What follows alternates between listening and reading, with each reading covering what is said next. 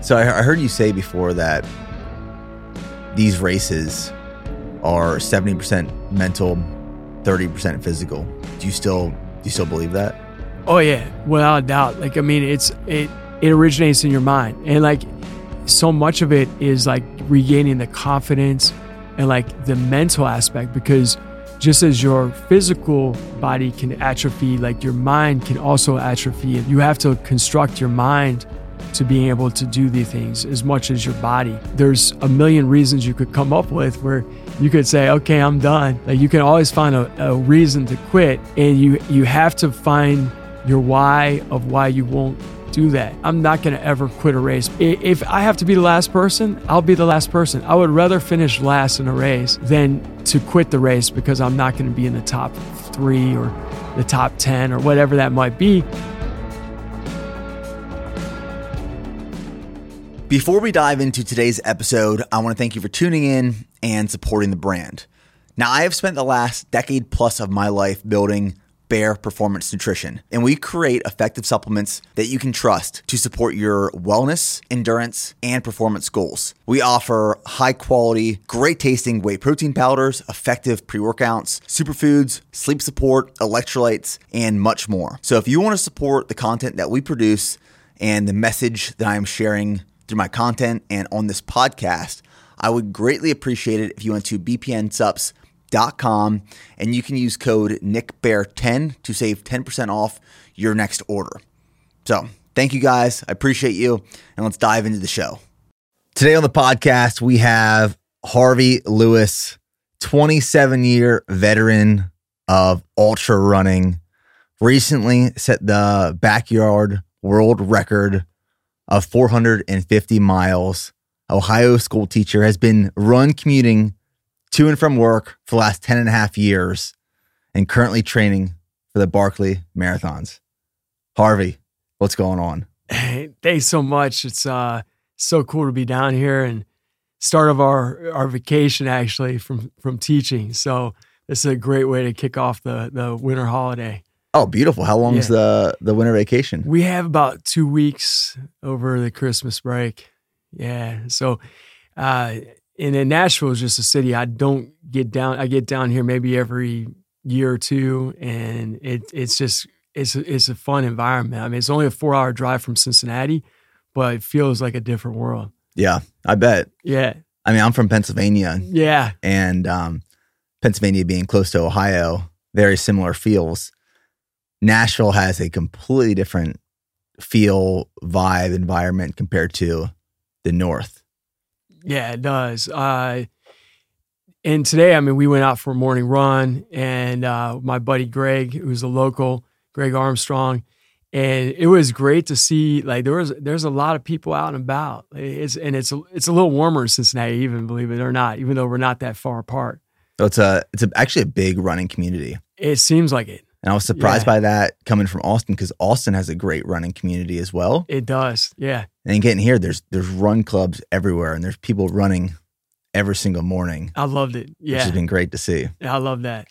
Well, I want to kick off. I want to just congratulate you and acknowledge the the big win at Big's backyard. You got to be absolutely psyched about four and a half days of running 450 miles and setting the bar pretty high for everyone, including yourself. Thanks. Uh, it was uh, definitely uh, something that I just as I'm, I'm, I'm just so like uh, ecstatic about it. But to throw it back to you, congratulations for your marathon. Thank like, I think that's just a really uh, remarkable. And like for me, my personal best in the marathon is uh, like 245, 58. And like, uh, I kind of always have this mindset that it's always possible to improve and, and better yourself. So I'm like, I, I may have to ask you a few questions today about like, what what do you think brought you to that that? So it's really neat to see that you you you got under the 240 mark. I appreciate that. Yeah, that's that's so cool. Yeah, when I when I finished the race because I was shooting for sub 245 originally, and when I finished the race, and you know we we, we created a video out of it. We haven't released it yet, but the guys are editing the project right now. And Ian came over to me, he had a camera in my face, and all I could say like over and over again was, "I'm just so proud of that one. I'm just so proud of that one. You know, like when you you put in all this work and you execute, and you're like, yes, like we did it. We That's did it. amazing. It's such Yeah. a good feeling. How many months did you really concentrate? Like, where did you get that that vision or goal? And and and how many months did you have to really work to get to that place once you set that in your your mind? Well, I've been running consistently since 2018. I've trained for marathons and ultras and triathlons, and I uh, I ran a 248 marathon at Buffalo two years ago, so I knew 245 was doable. And then before this this marathon prep, this prep was only about 12 to 13 weeks. But before that, I was in a, a prep for the last man standing out in Pineland Farms, Maine. So I had a good base going into into this marathon prep. Yeah, But it, it goes back to what you said. Like, I think I've realized over these years that you can keep improving in all these different areas and aspects of your life, running specifically. yeah, I was just talking to someone this morning and they were collegiate athletes and they were training mm. for their first marathon.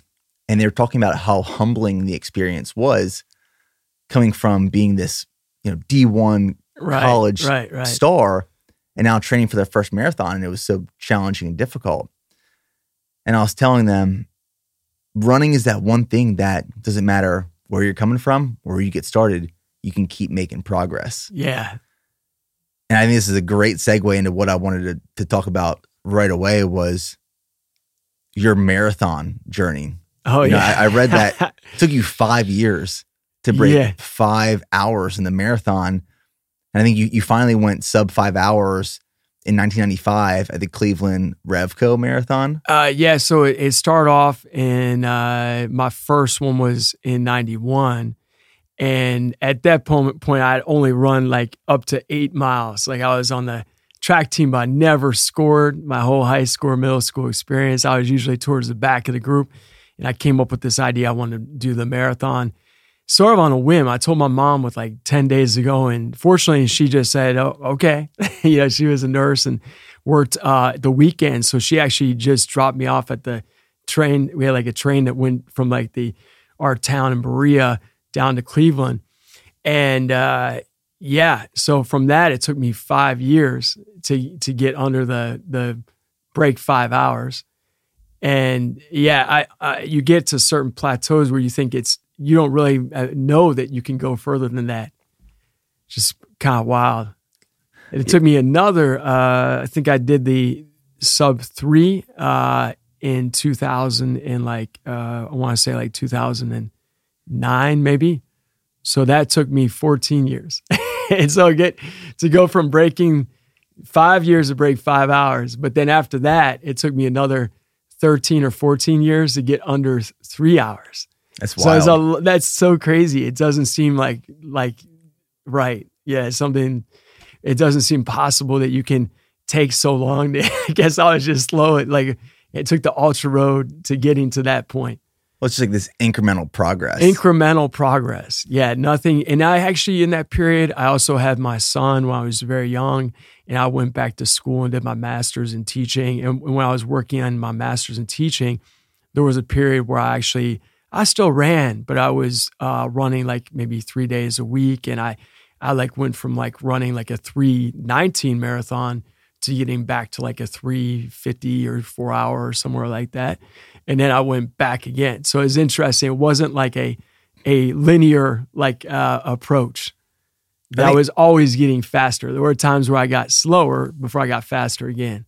I think that's that's all of that is very relatable to a lot of people because I'm sure people who just come across you and they look at your most recent accomplishments in the last five ten years, they're like, "Oh, this guy's just he was born to be a runner." Right, right. And you go back a few more years and a few more years and a few more years, and it's like, "Oh, if this guy is doing it, I can also do it as well." So it's encouraging for a lot of people. Mm, But I think another part of that relatability, like you just said, you know, you had these transitions in life where life got crazier and your performance decreased.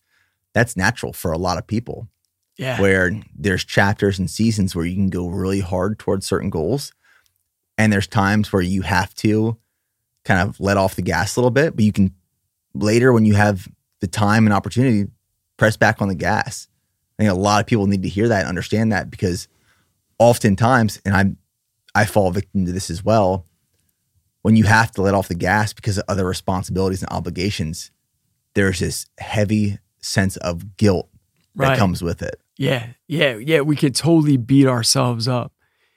And then I guess it's like Greg and I, in fact, we're talking about this morning on the trail and just uh, what it is that motivates us. And like, I, I always, when I had those only three days a week running and I, you know, backed off running, I, I just enjoyed that for like my, my mental like side of it, just like getting outdoors it like was important for my mental health.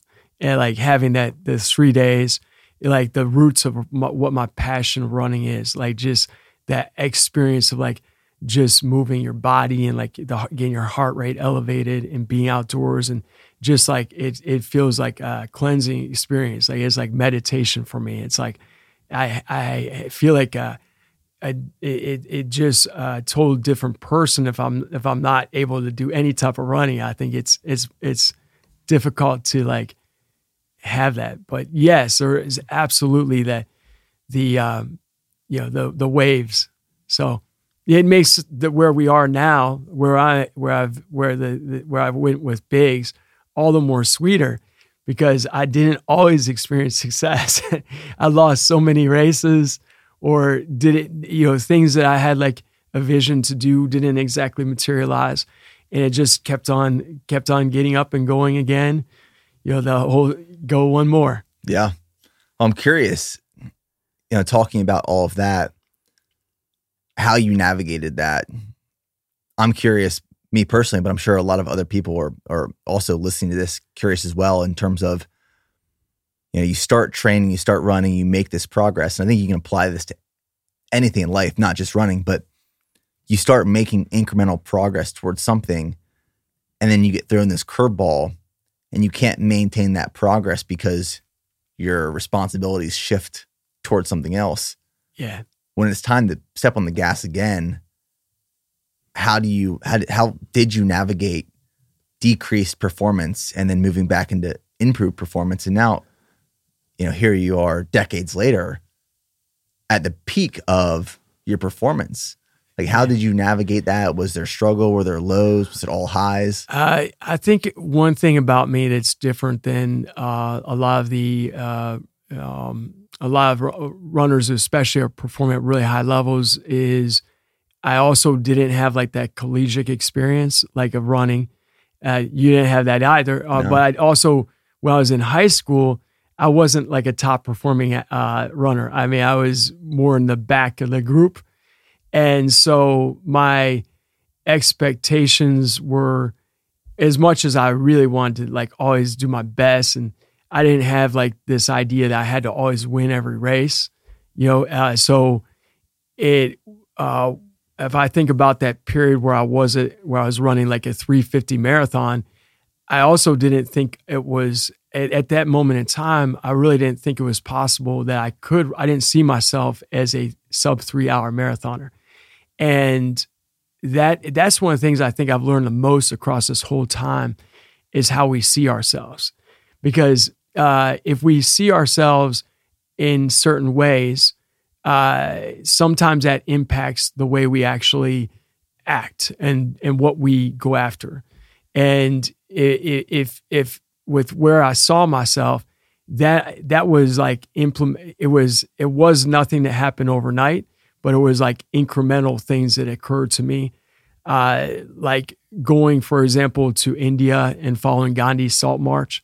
Like it was like a journey, uh, 241 miles uh, by myself, uh, predominantly, and I just had to like overcome h- hardship by like running in like this hot, humid weather in like this incredible smog, and but I just encountered these amazing people, and there were many times I wanted to quit, but surviving that journey was like in 2007 was another like thing that made me stronger. But there were things like that that occurred along the map.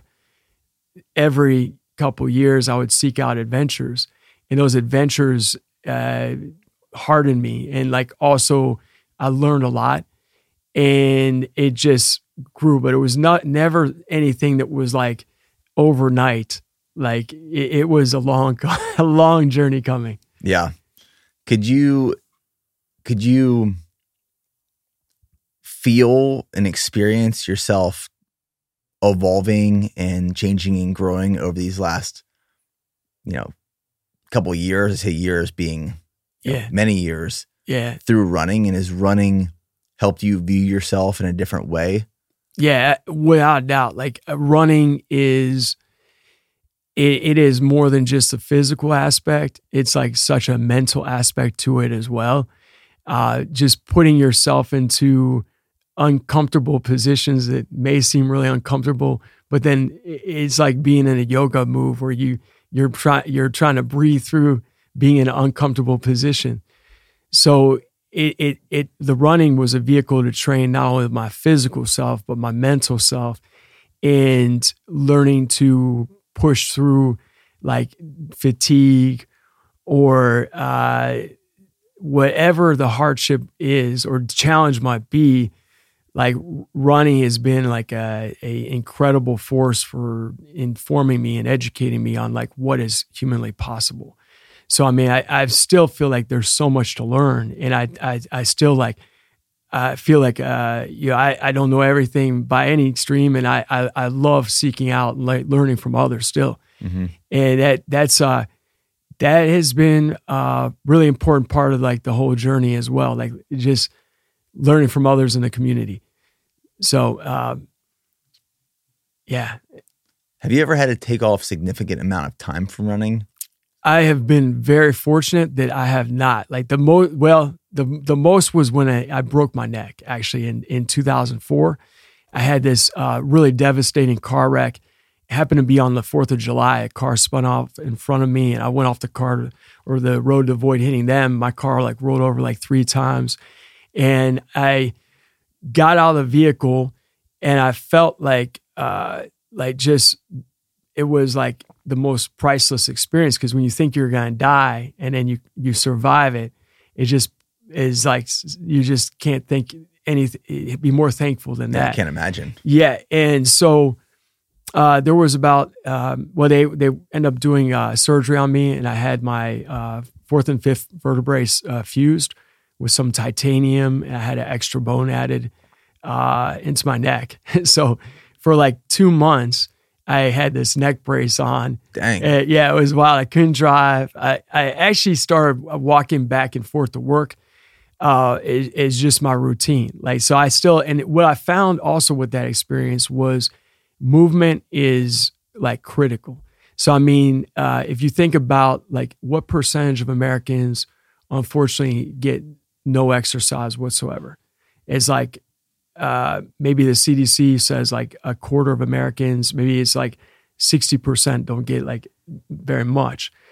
That that's like my body was aching when I wasn't moving. But when I started walking, like my body like uh loosened up and that was a- an incredible like uh it, it, I didn't feel pain. Like from I didn't take any painkillers once I left the hospital and it was the walking like just walking was like medicine. Um, but it, it's that for two months i didn't run. And then i had like uh, I, I like actually went out and i did the columbus marathon like three months after the accident. And at that moment i actually finished in like four hours and like 30 some minutes. So like that was my slowest marathon i'd had you know other than pacing one. Uh, and so it was another time where things went the other direction. And it took me a whole year to get back to running like a under like maybe a 315 marathon. It took me a whole year to get to that. And then I just went for another diff- different style of venture. So I started, I did a couple Ironman races, which were also very interesting. Like, cause it, I wasn't a swimmer. I was like, I, the first triathlon I did, like a half mar- half Ironman, I was like the second to last person out of the water, like swimming portion. Do you enjoy the swim? I now I love the swim. I'm still not like I might finish maybe in like the middle part if I were to, or a little bit behind the middle if I were to do a triathlon. But I love the swimming. I don't So, enjoy the swim. Yeah, I, I yeah, no, I I like exploring things and and trying to learn new ways and growing in those areas. And like even though I'm not a great swimmer, I'll incorporate that into my regimen for like the like September, August, and also May when we have an outdoor pool in Cincinnati I can use. And uh, I've, but yeah, so for for about uh, three months I, I wasn't running, but other than that. I've been running like the last 11 years. I've run every day except for like eight. That's amazing. Yeah, it's pretty wild. Like it's uh it's definitely part of my like existence for sure. I know we'll get into it, but I heard you mention that the day after you finished the the 450 mile Big's backyard ultra, you went out and ran a mile the next day Oh yeah, yeah. to, yeah. to continue your streak. Yeah, actually, I, I ran. Uh, yeah, I ran a mile. Like I, I didn't get back to Cincinnati till like right before midnight, like ten minutes, fifteen minutes. So I ran a mile then, and then the next morning I got up and then we ran to my buddy uh, who crewed for me, Judd Poindexter. We ran to school. So we ran to school, which was a lot of fun because then my, my students are all like, now, Mr. Lewis, you won this damn race. Now you ran all the way back to school again. We weren't expecting to see you back this week. That's wild. like, but that was fun because that was like a learning opportunity. Like show them that like, yo, uh, just you know, show up, like be there. Don't have like a excuse not to to come. That's it's a great uh, standard to to hold Yeah. and a great role model to be for for these kids. You mentioned um, this is a side side note really quick, but you mentioned just like the power of movement and healing for performance, recovery, longevity. I was recently watching. I don't know if you saw it on Netflix. Uh, it's this new docu series called "Live to 100," Uh, yeah. and it's all about the blue zones. Yes, hundred percent. I love it. it's amazing I love it. and it explores all these different cultures Yeah. and countries and geographic locations where people are outliving everyone else. Mm, And one of the common denominators outside of diet and what they are eating is just continuous movement throughout their lifetime. yeah. And you look at people who are in their late 80s, 90s, even hundreds who who have a garden, who are outside working in their garden or or working with animals on a farm or a ranch Right. and just continuing to move just improves our longevity and our health at such a significant Mm. meter that it is so vital and important. I think you know the younger you you implement some of these routines and practices and behaviors and you make them a part of your life you do them up until the day that you die it's just going to improve every part of your mental physical and emotional health Most definitely. I mean, can you imagine like even society? Like if you look at the greater society out here and uh, so many challenges would be like the mental health of people. Like, I mean, amongst our population. Yeah. And that's where I really like to get kids involved. And like I teach in an art school, so we don't really have a lot of sports. We have like basketball and cheering, and we got um, some things. But uh, I always, even though I teach financial literacy and government, every Tuesday we have a Tuesday health tip that we start class with, like just five minutes. But the movement is something I really try to like encourage students with, like doing whatever that might be. Like eh, there's so many things you can get involved with. But uh, what kind of impact would that have on our country if we had like we we got tw- uh, you know we we that number of people that are doing nothing like decreased by 50%. You know, we got that many more people active out here doing things. I Oh, mean, yeah. that would, uh, imagine the impact on like the the healthcare costs. I mean, as well. Well, that's why I asked you about how long, if you've ever had to take time off from running, because where I was trying to get to, and I'm very curious, how did that time off from running ex- influence or affect your your mental health, your mind, just the way you felt? Because for for me with running, yes, it is a Mm. performance metric and it's it's a way that I like to exercise and just move my body. But I need it now for the mental clarity that I get. It's almost Yeah. like a drug. If Right. I don't get it, I'm not the same person. I don't feel the same way. How did you feel in those, you know, two to three months where you couldn't move and you were in this brace? How did that Yeah. affect you?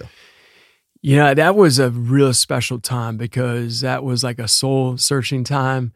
Uh, because I really uh like felt like that while there was probabilities on my side, I still had like a five percent chance I could have died or end up paralyzed. So that that time I was just so overtaken by like the gratitude of being alive that it didn't that didn't really impact me because I was just grateful to have movement. So the fact that I for um like there was uh the overnight um after the accident where I I laid in bed and I was just so thirsty because you can't even have anything to drink because they're gonna do surgery the next day. And I just thought like I would just be so grateful if I can just walk. So the walking, even though I wasn't running, to me was like I felt like that was worth millions to me. Like just to be able to walk because there was a chance I wasn't even gonna have that. So then I was like, oh yeah. I mean, the running thing, it was. I'm, I'm sure I would have loved the. I, once I started running, I was like, oh, this is amazing. But uh, the walking was like amazing to me too because I was like, there was no guarantee that that was gonna be there. So just to be able to walk, and then I had just a, a commitment and a and a discipline and dedication that that that it was I was going to uh, overcome that, and it was going to be. It, I saw like I didn't see where I was at that moment. I knew that we were going. I was going to go further with that, and I would get back to where I, I believed I could get back to where I was. I had no idea that would go another thirty minutes off my best marathon time at that uh, that point. But see, actually having that accident with a with breaking my neck really informed my journey and it, it made me be able to do the things I did afterwards in some respects because I, I learned a lot from that experience of, of the mind and in it and it also rekindled my passion to not want to l- let not not take for or take for granted the opportunities to to run and, and go after things that we we love. It actually makes a whole lot of sense based off of, you know, we just, we just met, but like your personality and the presence that you have online and in other interviews that I've listened to, the way that you described the way you were feeling during those two to three months of not being able to run, you know, correct me if I'm wrong, but it sounds like you always view life as your cup half filled and not Mm. half empty. And it is not this scarcity mindset of what I don't have, but it's this abundance mindset of what I still have and the gratitude Mm. shown towards that. And I think it's really hard for a lot of people. It's it's hard for me at times, and I struggle with, and I have to have honest conversations with myself of, hey Nick, like, yeah, this didn't work out, or you didn't Mm. achieve or accomplish this, but look what you have. Like being so grateful for what you have. Have you always been that way, or was there something that Mm. happened that that taught you that?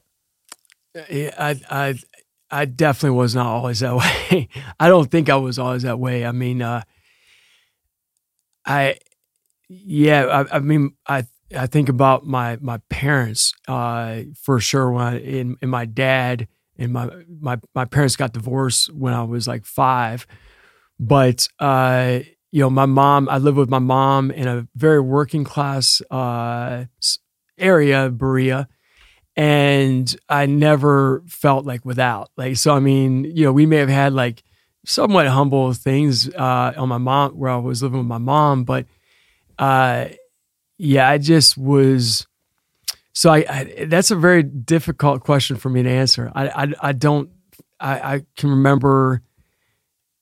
I think certainly with with like my experiences also traveling abroad that that sort of started when I was 18. I just on a whim uh, decided to go to Belize after graduating high school, and like for me, I had never really been out of the country, and I just went by myself.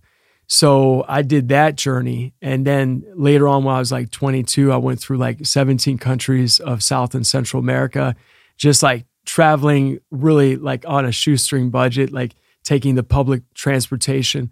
And I feel like when I got out, I mean, you can see in our own country, like when you see like poverty and and things that people are experiencing, but traveling overseas also made me feel uh, a great sense of gratitude for what we have. And I mean, I've seen it like in Alabama when I was doing like the Selma Civil Rights March. And actually, we got a group of people together, including my friend Greg, and we ran the 54 miles retracing the Selma March. It was amazing. Uh, but along that journey, we we saw people living in really, you know, difficult like housing without windows even in places. And when I see that, or I'm like in Haiti with my friend who's Haitian, David, and I see like people picking up scraps uh, in in a in a junkyard, uh, and are just like that's what they're living off of, which is like less than a dollar a day. Then like I cannot do anything but feel like just gratitude for what we have in this country and what I what I have been been given. So uh, yeah, I, I, think those are things that have kind of informed my journey more is like getting the exposure to people that are living in these difficult circumstances in different places. So, so I go and do an ultra, I'm like, well, you know, the ultra is like really ex- challenging and exciting, but I mean, anytime at any of these ultras, except for maybe Barkley, I have to find my way back to the starting point. But I can easily just say, okay, I can like just, uh, you know, check out you know, say, okay, I'm I'm I'm tapped out, I'm I'm done. But like someone like these people I'm seeing like in a place like Haiti that you know they they're living in such really extreme difficulty. Like they can over no, they cannot just say, okay, I'm tapped out. Now I'm like, I'm, I'm you know every day someone walking to get water. Like I mean, imagine that. Just you gotta go walk miles to get water for your family, and and then that's just the basic things that we have in this uh, country. We just turn on the faucet and you got the water instantly. Right. It's like, yeah. So I think those experiences uh, made me feel very grateful for just everything. Well, it seems like there's just so much perspective from the experiences you've had, all the countries you've been to, all the people you've met, seeing the highest of highs and others and the lowest and lows I'm sure that just creates this very well respected and understood perspective. And, you know, it has me thinking about a lot of things right now, but I'm curious. I'm wondering your thoughts on this because, you know, you're a teacher and you're influencing young minds and younger people. Like, is or are people limiting their experiences and perspectives because we have so much accessibility in the power of our hands where we don't have to go out and see things anymore because we can see it on a screen. And does that exposure facilitate a hmm. detachment to the hardships of the world? You know, the whole concept behind ignorance is bliss. And if you don't see it, if you don't feel it, if you don't experience it, you can't really have that perspective of what is happening. So you can't appreciate what you do have how do you kind of navigate that as a teacher with these younger people, younger minds, and shaping them? I'm curious that because I, you know we were just in New York City this past week, like I was telling you, and me and my wife were walking around, and you know, coming from Nashville, you know, you walk around Nashville, you see the same type of people walking around. You go to New York City, it's this melting pot of yeah. different cultures and people and languages, and it's so amazing and beautiful to experience. You see everyone just living their life in their their their bubble and practicing their culture and it's respected and appreciated by all these different people. And I told Steph, I hope that one day our kids move away from us and they live in a city or they live in a different country or they they go from country to country to country and just experience the world so they come back and have this perspective that they can truly appreciate and that's my hope for our kids as they get older. Yeah, you know, yeah. teaching these younger kids is that is that on your mind a lot? Yeah, it, it is. Uh, it is on my mind, and like, I, I fortunately, we one thing that I'm so grateful about is is teaching at uh, the School for Creative Performing Arts. So we're like, this is our 50th year as a school. It's a public K through 12 art school in Cincinnati, and it it is a very diverse student population. So we have kids of every different race. Uh, we have uh, different religions. Uh, we have uh, students like of different income levels.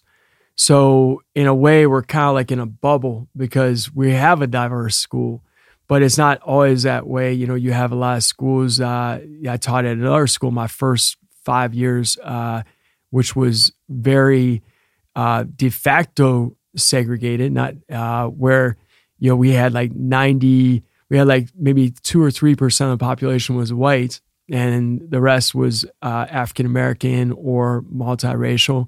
And so it was like the other end. Uh, but I feel like in our, you know, in our country, also we're kind of in a, a little bit of a crisis with, uh, in terms of like this polarization of people and villainizing like people for, you know, being conservative or liberal. You know, it's like, uh, I mean, running is the best thing in the world because we're running with people we don't think, oh, are you Republican, Democrat, Green Party, Libertarian, whatever you want to call it. But I feel like, yeah, with education, it it would be is it would be so powerful for kids to get exposure to like uh, kids in in different places. We we have volunteer projects, so that's my only quick answer to you. Like I, I have my students do volunteer projects, and they they have to do a certain number of hours and uh, every quarter and that's uh, i feel like that's one way to like try to build some empathy and like getting out there and doing something in a nonprofit and uh, yeah that but it's not i'm not hitting the highest mark like I, I would love to get our kids together with kids in you know other countries more frequently my my buddy Greg Armstrong, I think he does a, a much stronger job of that. He teaches on private school here in uh, locally in uh, Nashville, and he uh, takes kids every three months to do a well project in in a developing country. So like they they're going to Nicaragua in uh, March. And then they're going to go to Tanzania. How how old are these students? These are like high school kids. Okay. So like usually like 15, 16, 17 year olds. Um, I think occasionally he might get a 14 year old or uh, so he has kids that come back that they go to this. But I mean, what a rewarding experience. I mean, to actually go and you know do that. We we went to Haiti together and uh, took kids to Haiti, uh, and that was uh, just oh that, that was an incredibly enriching experience, and uh, and there was like uh, kids had more empathy leaving that experience and as well as more drive in their own personal life experience. Like after seeing like what they they the the like the living reality uh it just was uh i think it was really transformative for a lot of these kids.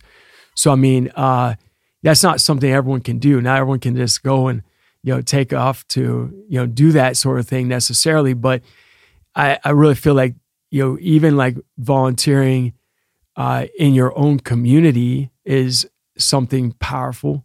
You know, like that that that brings usually more to you than than to the even to the group that you're you're aiming to help. Yeah, definitely. Yeah.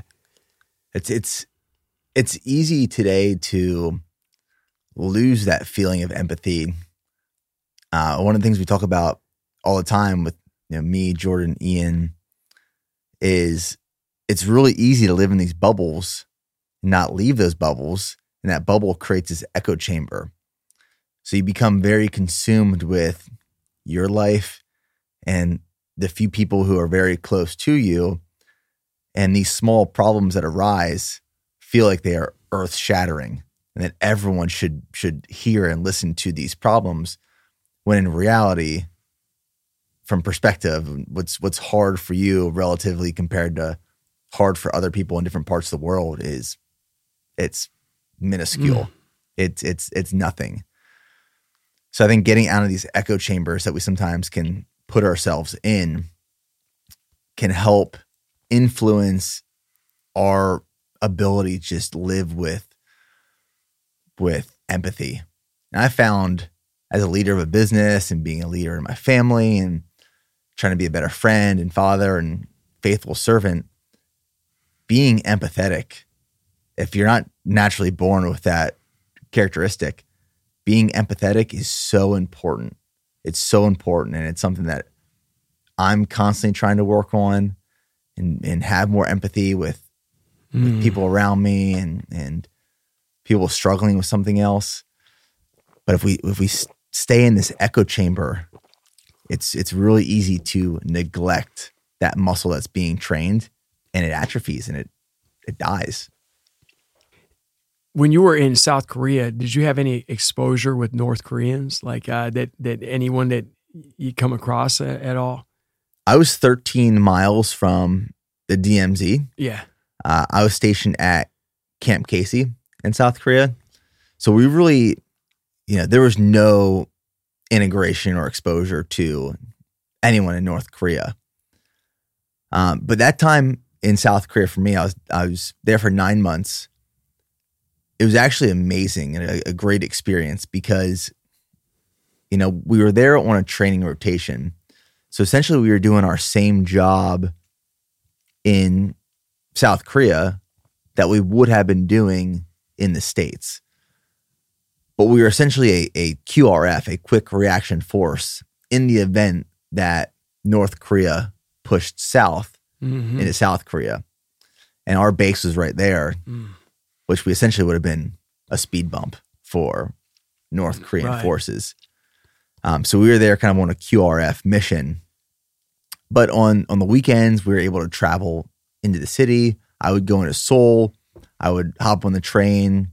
You know, we, we obviously had restrictions on how far and where we could go, but we were able to go explore and travel. And I did. I took full advantage of that Yeah, yeah. couldn't leave the peninsula. Um, but I would go into the city. I would go into, like, like, like I said, Seoul, but then also smaller villages and just having exposure and experiencing that culture and the way they lived and ate and the things that they practiced was very fulfilling and very enriching for me.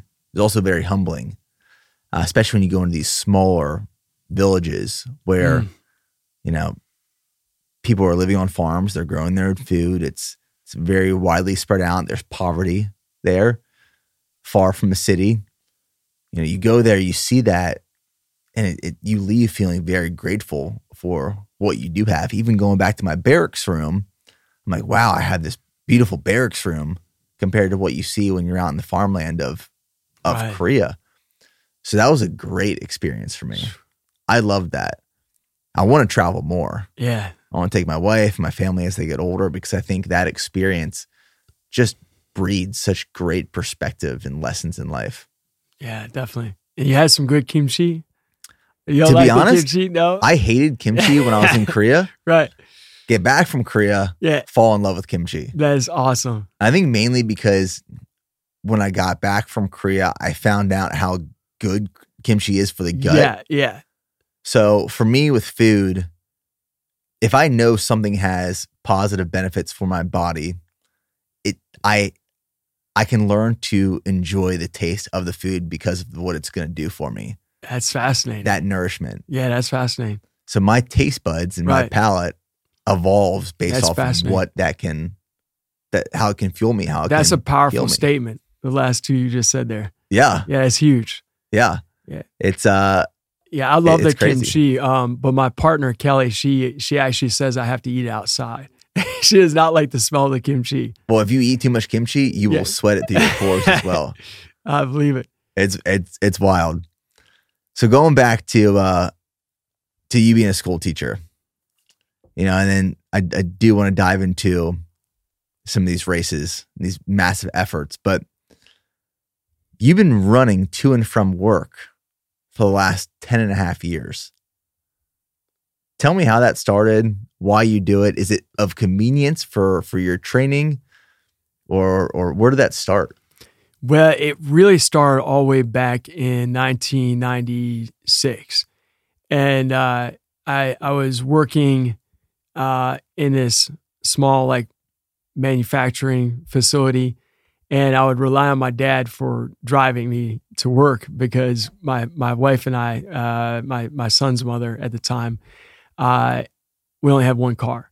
So uh, I was still a young man. I was like 20, and my father would lecture me about getting on time. So one day we just had like a little like squabble about it, and, and I got tired of being lectured. So I said, I'm just gonna run to work. Don't worry about it. So back then I started running to work, and then I would, as a necessity, uh, I would actually like run to the campus of University of Minnesota, and then uh, my son's mother would like uh, pick me up, or we would actually rotate. Like she would like come to do classes like later part of the day uh, and we would do like a rotation with the vehicle. Uh, so, and I also worked in a catering on the weekends. And so I would do these catering gigs with Atrium Catering in Minneapolis. And I remember sometimes I would finish this catering event and like I was wearing, you know, a really formal outfit and it would be on Minneapolis on the south side. Maybe it was a wedding that I was catering in in January or February and it would be midnight and I would like take my clothes, like change clothes, throw that in a backpack, and I'd run back to St. Paul. So it was like 10 miles. And I was back way back in the day. Uh, and so it, it, really started there. And then I, I sold cars for a little while after uh, that period of time. And I was joking, I was like the only car salesperson in America didn't have a car. I'd run back and forth That's to great. work. Yeah, it was, it was, it was a lot of fun. Uh, my coworkers in mind and then uh, and then I went to um, I went into teaching, and I would it would be occasionally like uh, at first, my I would do it maybe once or twice a month. Like when I was teaching, I really just didn't have that as my routine. And then somewhere along the line, we were uh, doing this sort of project with government class, and we were all saying, okay, it was something we could do to try to lessen pollution. And uh, I, I said, okay, well, everyone in the class was committing to one thing. It could be something small or whatever you want to do. So I said, okay, I'm just gonna like uh, you know run to work for a month. Like, and then I did that, and I was like, oh my god, I love I love this. This is actually like great. Like, why didn't I just think of this? I, I was too worried about it being eh, like inconvenient or maybe I was gonna smell or some little tiny thing like that, which was totally not even like an issue whatsoever. And I just felt wonderful doing it. It was a nice way to get the morning started, like kind of doing a warm up. It invigorates you. You you get to school instead of me feeling like dragging. I actually felt more energy. And and how, how far were you living at that time from the school? It was three miles one way. So that that was like the lowest. You know, a lot of times I would add on like d- depending on what I was training for, like I might add on like five or eight miles like in the afternoon or on the way to to work. And yeah, so then it, that after that month, I just like kept going, and that made it like six months and a year. And I was like, well, I guess I'm just gonna keep on doing this because I also found a positive impact on my performances as well. You know, I mean, being very consistent with that, it helped me. Uh, I think I, I end up I won Badwater like the next year, and like that was another big jump for me. Uh, that was a big race, and while that wasn't the only component, that was definitely one of the the elements that helped me to improve as an athlete was that consistency. So uh, I I do enjoy it. It's I can actually get to work if I'm really trying. I can get to, and I bet you with your speed right now, you could probably definitely beat the car.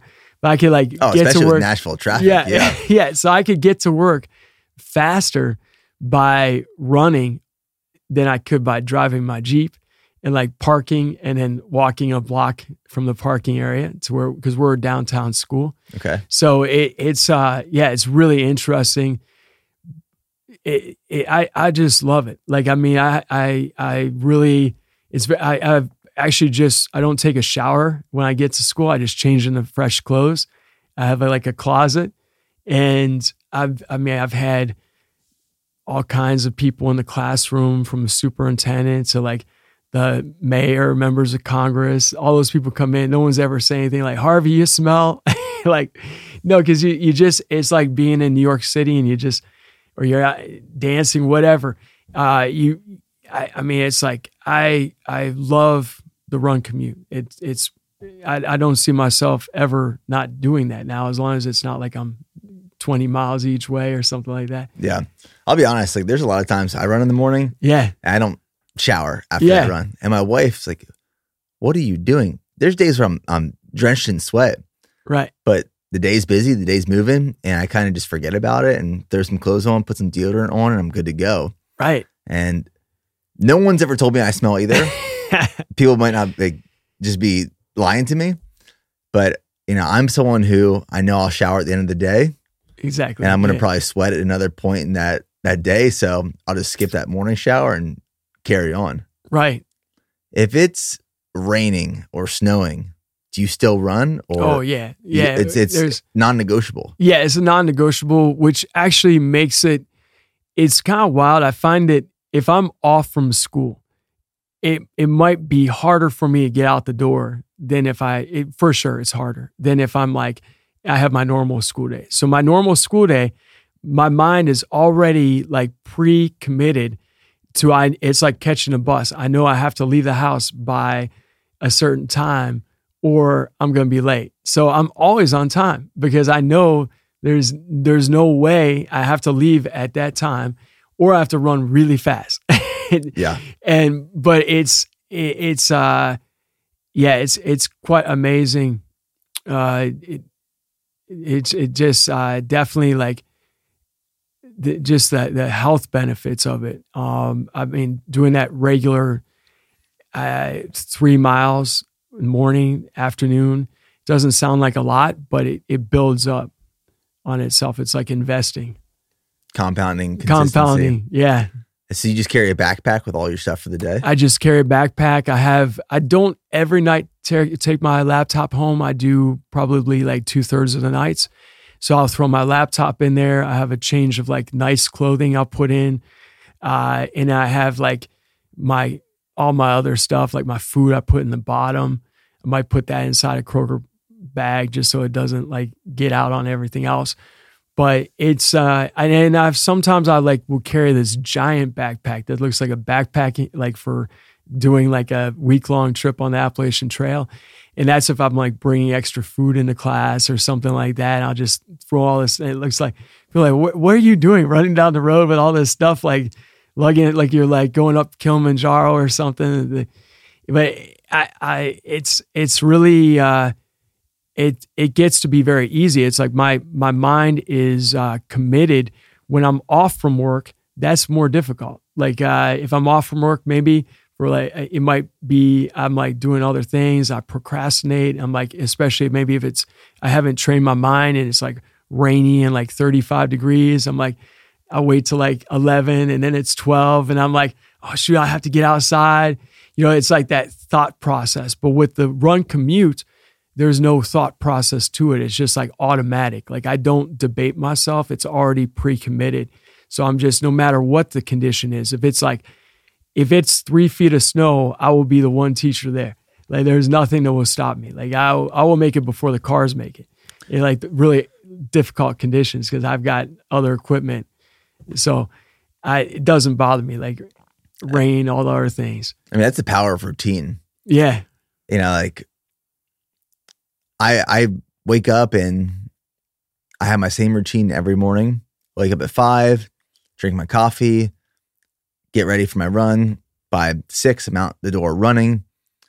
And if I have even if I have nothing to do that day, I'll still run in the morning. My wife asks me, like, Nick, you got nothing going on today. Like it's it's a Saturday. We're not doing anything. Run later in the day. I'm like, no, that is part of my routine. I You got I have to. my best runs Right. at 6 a.m. Mm. I, I don't enjoy running in the afternoon. I like when it's morning, it's mm-hmm. dark. Like that is just, it, it makes it so easy for me because I don't even think about it. So with some of these bigger efforts that you're training for, right. say this, this Big's Backyard Ultra or Barkley, for example, how do you get the mileage you need in a week on top of those commuting runs to and from work? Are you extending those runs in the afternoon or are you just accumulating a bunch of miles on the weekend? most day most weeks I run three times a day. So I run oftentimes in the morning, then I run in the afternoon and I get everything home and then I go back out and I go running further. So that's why I'm really You're just running all the time. I'm just running all the time. And then on the weekends, I like go out. I like to run in the morning as well. Uh, know, I'll go run like for uh, maybe it depends on the race, like what I'm training for. Barkley is different. Barkley Barkley requires a whole lot of time because you're moving slow. So, for example, like we could go out and just have like a nice little chilled 20 mile run and be all finished in three hours, and that was no problem uh, on the road. But when you're going and doing a Barkley race, you know, like more than half that race happens off trail in steep, crazy terrain like you ex- exposed to in Georgia with the the ranger training. Yeah. It's so cool that it, you have to like spend a lot of time going and doing power hiking up stu- stupid steep crazy stuff and like running down stuff that no one would ever think they would want to do something like that and so that takes a lot more time so doing barkley i might be out for like five or six hours on a saturday or maybe like the sunday too just because it's you need that time to cover like the territory it takes a lot longer. Like to do maybe 20 miles, that could take six hours just because of the terrain is crazy. So uh, yeah, it, it, it's I I do find like I just it depends on what's going on with life. Um, I will wake up earlier if I have to in the morning, uh, but I try to like uh, just fit it all in. And uh, and the in the weekends are my long runs usually. What's like an average distance for a long run or time? Well, uh, you know, I'd use uh, races for training too. So uh, that can vary. Like I did a 60K race like uh, a month before Big's backyard. It was like 37 miles. And that was like a mixed road, mostly trail race. Uh, and that race was like, that was like four hours and some time. But, you know, the, the amount of, uh, it could be, uh, yeah, it, it varies um, like for it, it it's it, it just varies quite a bit. You know, it depends on a lot. I'm trying to always simulate the race I'm doing. So whatever the race is, if it's a I'm training for Badwater, what Badwater happens on the road, and it's a lot of mountains. Uh, so I'll do like maybe I'll shift my training to doing like more 75, 80% road or if I'm training for like Western States, for example, which uh, I'm I'm gonna be doing for my first time ever I saw in that. June. I saw that. I'm really excited about that. So for that race, I'll be out there. I'll be pacing uh, for a leg of that race. Sally you- McRae. no way. Yeah. you're gonna pay Sally. Yeah, I'm gonna no pace Sally way. for a little bit. Oh, that's amazing. I'm so happy to hear that. Yeah, I'm, I'm so psyched for it. That's so cool. So we will race. definitely be seeing each other then. Yeah. for sure. Yeah, Sally and I know each other well. We've done a bunch of races um, with Badwater, and uh, man, that's so great. You're going to be crewing for her. Yeah, I'm Wow. super excited. That's so cool. you know, I, I knew she wanted to do uh, Western States, and then she told me uh, a few weeks ago, you know, she's she's prepping for it. She's putting all this work in. Yeah, She asked if I want to pace her. I was like, absolutely, yeah, absolutely. So I'll, I'll see you there. Wow, that's great. Yeah, that's really cool. Yeah. So you opened up the can of worms for Barkley. Yeah, We got to go into some Barkley stuff now. I was first introduced to the Barkley marathons, probably like most people, through Gary Robbins' film titled Where Dreams Go to Die. right, right. And I remember I've probably watched this documentary on YouTube dozens of times. And I was training for my first Ironman. And I, I remember being on a treadmill on my honeymoon in Cabo with my wife. And I had a 14 mile run for that morning. So I'm knocking out on the treadmill. I have my phone on the treadmill and I'm watching this this documentary called Where Dreams Go to Die Right. and it got me so jacked up and excited and i was so curious interested and intrigued by the barkley marathons yeah.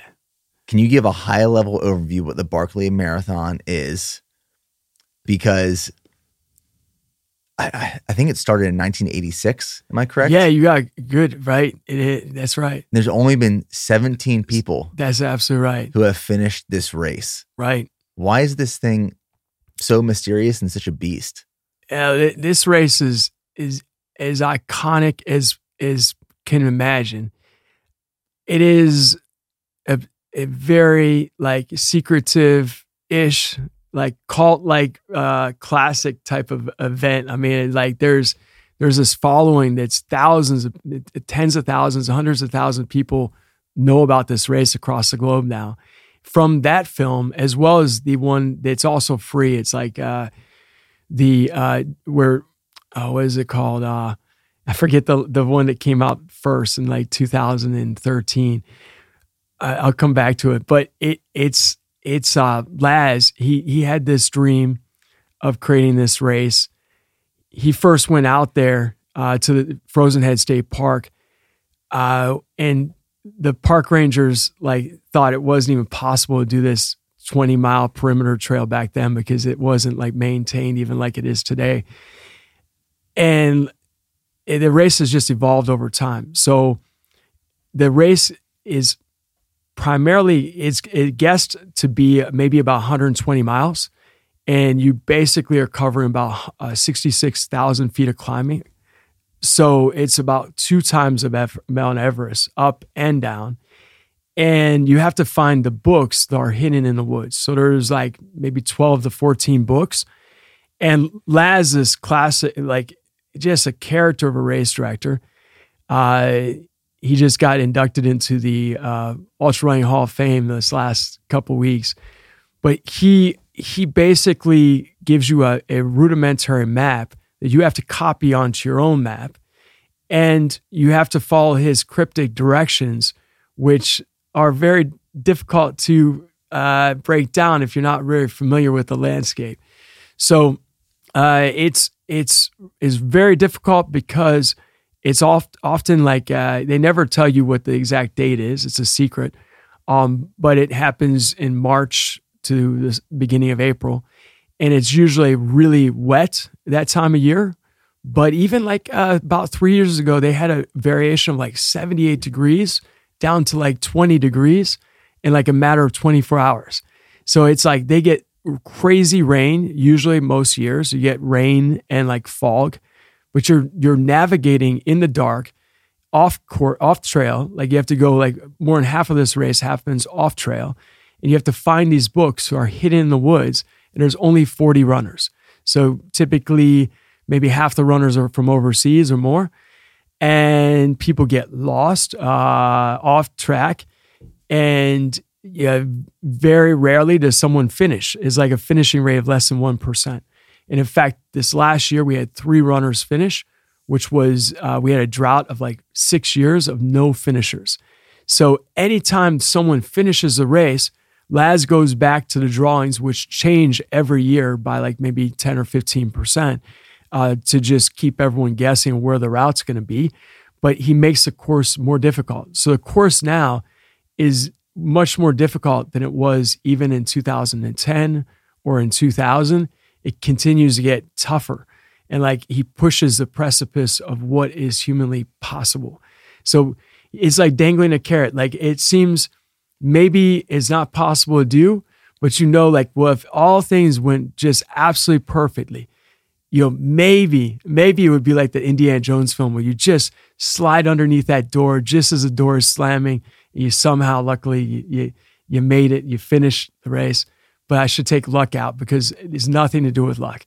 I mean, a lot of it has to do with just the amount of like uh, focus, uh, building your focus, your knowledge of the the course, and learning how to navigate in the dark, in the rain. I think maybe you would like it. Being I've, a ranger, I've always been yeah, curious. yeah. I mean, I think you may enjoy that sort of uh, adventure. When I had yeah. Courtney on the podcast, uh, you know, we we went to dinner the night before and we were talking about it, and she's like, "If you want to do it, we'll make it happen." I was like, "I gotta be fully prepared." I've been watching you prepare for for Barkley, and which which I want to talk about. Yeah, yeah. But that race just is so interesting. You know, you can't wear a GPS watch, correct? Right, right. And it's all compass and map, and even the way that you have to apply and enter the race is super mysterious. Right. It's like all these different things you got to do. And then those books that are located on the course, you have to pull the page corresponding with your bib number to show Laz that you found the book and completed the lap. Yeah. What happened the last time you did Barkley? Like how far did you get? What happened? Yeah. Where did it fall apart at? So the first year, that's the first year I did it. Uh, Courtney and I, we made it about one and a half loops, and I actually teamed up with Courtney on loop number two, and we got um, turned around in the cold rain, about 33 degrees, uh, just pouring rain. We didn't bring enough like rain equipment and, and warmer clothes because once we're we're looking for like a book, we couldn't find the book, and we're spending a lot of time uh, just not moving. So you you get really chilled fast. So that was the first year. Like we made it one and a half loops, and then last year I went back and I like I learned a lot. I made some mistakes, um, but I was very happy because I did my own navigation and I I pulled like we call people who do this race for first time virgins versus veterans. And so I had a couple virgins with me that were were trailing off of me, and I was it was kind of exciting because my first year I followed a, a guy from New Zealand who was a world champion of Rogaine, like uh, venture racing. Finding this man was incredible. Greg Hamilton, he could like find a dot like two miles away off course without even like uh, in a perfect tangent, running down steep mountain terrain, holding a map and a compass while he's moving. And I'm trying my best to keep up with him. And he's running down the mountain looking like this. I mean, Was he military? No, he was not. Uh, but he he just uh, I mean he just is pretty funny because like the next day it, it was cold rain and he's just running around with like a shirt on a t-shirt. I'm like the heat really got him though. I could tell the heat would the heat would get him if it was really really hot. Like Right. he was affected by like 68 degrees. Like oh it's hot. I'm like I'm like but I'm seeing him operate in the cold. I'm like wow you're amazing. Uh, but different blood. different. It very. it- It's what he's conditioned to living in New Zealand. Like uh, they, they don't have the. You know, it's what he's he's conditioned himself to. But like the uh, last year, I made it to. I missed the second loop, finishing it by ten minutes. Which in that course where you're talking about, uh, you get twelve up to twelve hours per lap. Like that's a matter of like inches. It's so close. So I got really close to finishing the second loop. And if I had done that, then I would have had uh, you get uh, 40 hours for the fun run, which is the third loop. Uh, I wouldn't have been able to go on to the fifth loop, but I would have had a really good shot of hitting like the fun run. So uh, I didn't bring enough food with me on the second loop was one mistake. And How long do these loops take you? uh, well, the first year I did it, it took me eight hours and 37 minutes, and we were moving fast. The second year, I tried to pace myself and move a little slower so I wouldn't like, so I would be able to do five loops if I could pull that off. And I did the loop in like 10 hours and 30 minutes, and I felt like that was a little too slow. Like I should have moved faster because then I was up against the rope. Like I had to make that night because it was a daytime I did that. So moving at night is slower and I had like 13 and a half hours to make that nighttime loop. And uh, yeah, so it's it's really interesting. Like Laz starts the race with a, a conch shell. You when well, I mean, he actually starts uh, lets you know you have an hour to get ready with a conch shell, and then he starts the race with a cigarette, which seems so totally counterintuitive to like the that nor- in the doc. normal and I right, was right mind blown. right is is Laz. But uh yeah, I mean, I this last year I also carried too much extra clothing. Like I had my backpack. I it's because the year prior to this, I like was out there without enough stuff. And I was like, well, if it's gonna be cold, we had these certain like forecasts, which I wasn't really sure. And like it was not supposed to rain. And like the the day of the or before the race started, it wasn't supposed to rain. We saw like sleet and rain. I'm like, I could just picture myself. I didn't want to have to like tap out because I got had this cold rain that like inundated me and I couldn't finish the lap. Mhm. So I made I made some mistakes in terms of like I think I carried too much equipment and I should have went lighter on the first lap. And then I I didn't bring enough calories. I ran out of my food by like definitely like two thirds away or half a little over half away into that second loop, which once you don't have the nutrition, you don't have the energy, like you're a zombie. Like it's like you you feel like you're in molasses. You're not like moving like your normal self. Right. It's so important. So what what makes this race so hard? I'm sure there's a lot of components to it, but is it the actual physical beating that you're getting from the terrain, the elevation, the distance, the time on feet? Or is it the fact that you don't know where the course is and you're trying to find the Yeah. route, or is it a combination of of both? That all It kind of a combination of different things, but like John Kelly, you know, he finished it last year and his his second time finishing it. And he's also a local to the area. So he grew up there. So for him, I don't think it's as much of a challenge in terms of like the navigation as for me. Like that the the eh, the navigation creates some anxiety for me because normally I can go to a race and I just know, well, if I give 100% effort, like I'm just going to stay into the mix. Like I'm going to be with it. And, and, and I really have to be careful of mistakes like, you know, with nutrition or pacing.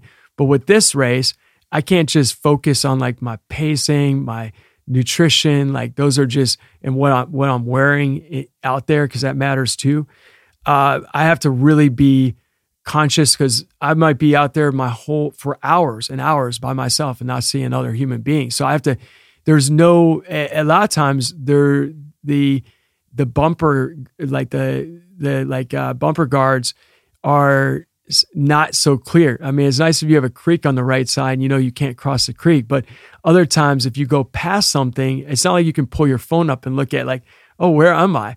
You know, it's like if it's dark and it's like last time when I was out there, we got a little turned around and literally it, it was so amazing. But I saw this concrete pipe like in the middle of nowhere and I recognized it from like, like before, like the, the other race, the other year I had done it. I recognized that little in the middle of the giant woods, this concrete pipe that, that helped me to realize where I was exactly relative to the next book, which is crazy because it's like sometimes they're little. So it, I, that's one of the things I love about the Barkley is because it, it I, I far from mastered it. So it's it it's it pushes me in terms of skill level to be using my mind as well as my body and, and you have to be super alert. You you know if I'm doing Badwater, I could absolutely put my mind somewhere else. Like I I can almost close my eyes and run down the road and even if I tripped on something it would be no big deal at all. You know like I fall down no problem. I just get back up. Um, but with Barkley, the, there's so many rocks underneath the the like leaves. So if you step wrong, like you could really, you know, uh, Jared Campbell twisted his ankle getting to the first book a few years back, and he's finished a race before. So he was, yeah, he was out of it like by the time he hit that first book. And you have to be so conscientious all the time of what you're doing. And yeah, there are even some drop off points too. I mean, so if you're like not being as smart about what you're doing, you could really serious. For me, I feel like I could seriously hurt myself. Yeah. So I mean, other people may feel like John Wayne or something out there. They just go, but like for me, I feel like I really have to be conscientious of where I'm placing my feet. And like I'm still falling. Like I'm like running down the hill faster than I normally ever. I, I mean, it's definitely faster than any other time I run. Even in training, I don't run as fast going downhill off trail as I actually do during the Barkley race, which doesn't seem right. But it's like I just let go of like inhibitions. And like there's something about being in a moment of race where I'm just like, okay, yippee ki let's go. And it's just like boom, going down these steep mountains, running down, falling, running, getting up, falling, running. It- It's it- so it is so interesting this race. yeah, And as you're describing this, I'm my my palms are sweating thinking about the intimidation of this experience because as you described it, any other race you can almost go into autopilot. You can shut off. And like you said, your mind can go elsewhere yeah, and you can almost detach from the effort itself and the pain because it's just let my body do the work and my mind can go somewhere else. With this, though, you have to stay so sharp. And you can see and I can understand why it gets so challenging with each additional lap because your mind is getting less sharp. Things are getting fuzzier. You're getting tired. You're fatigued. You're probably hallucinating at some point. You're trying to put out this massive effort, but you're also trying to navigate. And as I'm thinking about just you know, navigating at night, in the day, at least you can probably terrain associate and you can pinpoint where you're at based off of the terrain features on the map and then that you're surrounded by. At night, though, it's dark and you don't see anything. So you're really just going based off of, I guess, compass, feel, pace. Like, are you keeping pace count as you're running? There are a lot of runners that do that. I'm not good at that, so I haven't. That's I haven't, tough. I haven't mastered that yet. No, tough. so it, it's the the runners who are the most successful in this race. They know the course well enough that they don't have to check their maps very often or their compass bearings very frequently, uh, as frequently. But even like I made a mistake uh, coming um, on the second loop when, when I had uh, another runner with me, Piotr, uh, and uh, basically I was kind of overconfident. Every time I've been overconfident, I've made mistakes. Like that's been an issue. Like so, I was, I thought I had it in terms of like our direction, but at nighttime it it's tricky because like I thought I had it, and then we ended up like uh, about a quarter mile off target, like uh, near the on the other side of prison.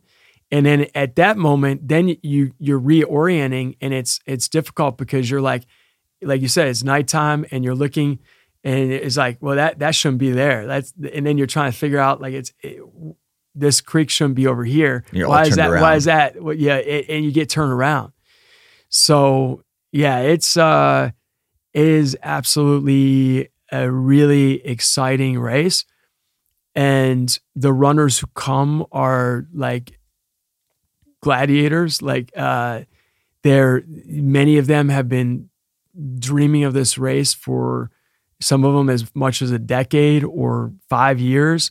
Uh, even like uh, if you could see like uh, secrets, but like even like the wait list of like that goes like 45 deep, like there were some of the best runners in America like on that wait list last year, you know, like that weren't in the race. Right. So it's like there's people that are that come from overseas. I, I I don't know them, but they're remarkable runners, and that's kind of a cool thing too. Like you have a big Barkley following in France and Belgium and like um, in all over the world. There's like when I was down in uh, Australia, like there were people really interested in backyard ultra, but I also had a couple people like chat to me about Barkley and how they're really intrigued by that race. So it's it's really quite exciting, like the the whole aura down there. What are you changing to your training right now in preparation for Barkley compared Yeah. to what you've done historically? Yeah. Yeah, it's funny because I find like a lot of the runners, they seem very secretive about their training for Barkley. But for me, I don't mind b- about being sort of transparent.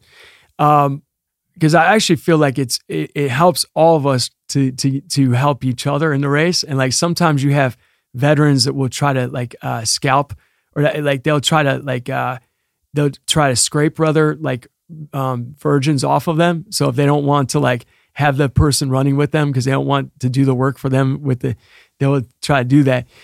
Um, but with my training, uh, I've I've off trail like that's where I need to invest more time is running off trail because it's not it's like counterintuitive. You you moving slower, and so uh, it's it, it, that out, going off trail, uh, more hills, more climbing. Like those are giant elements.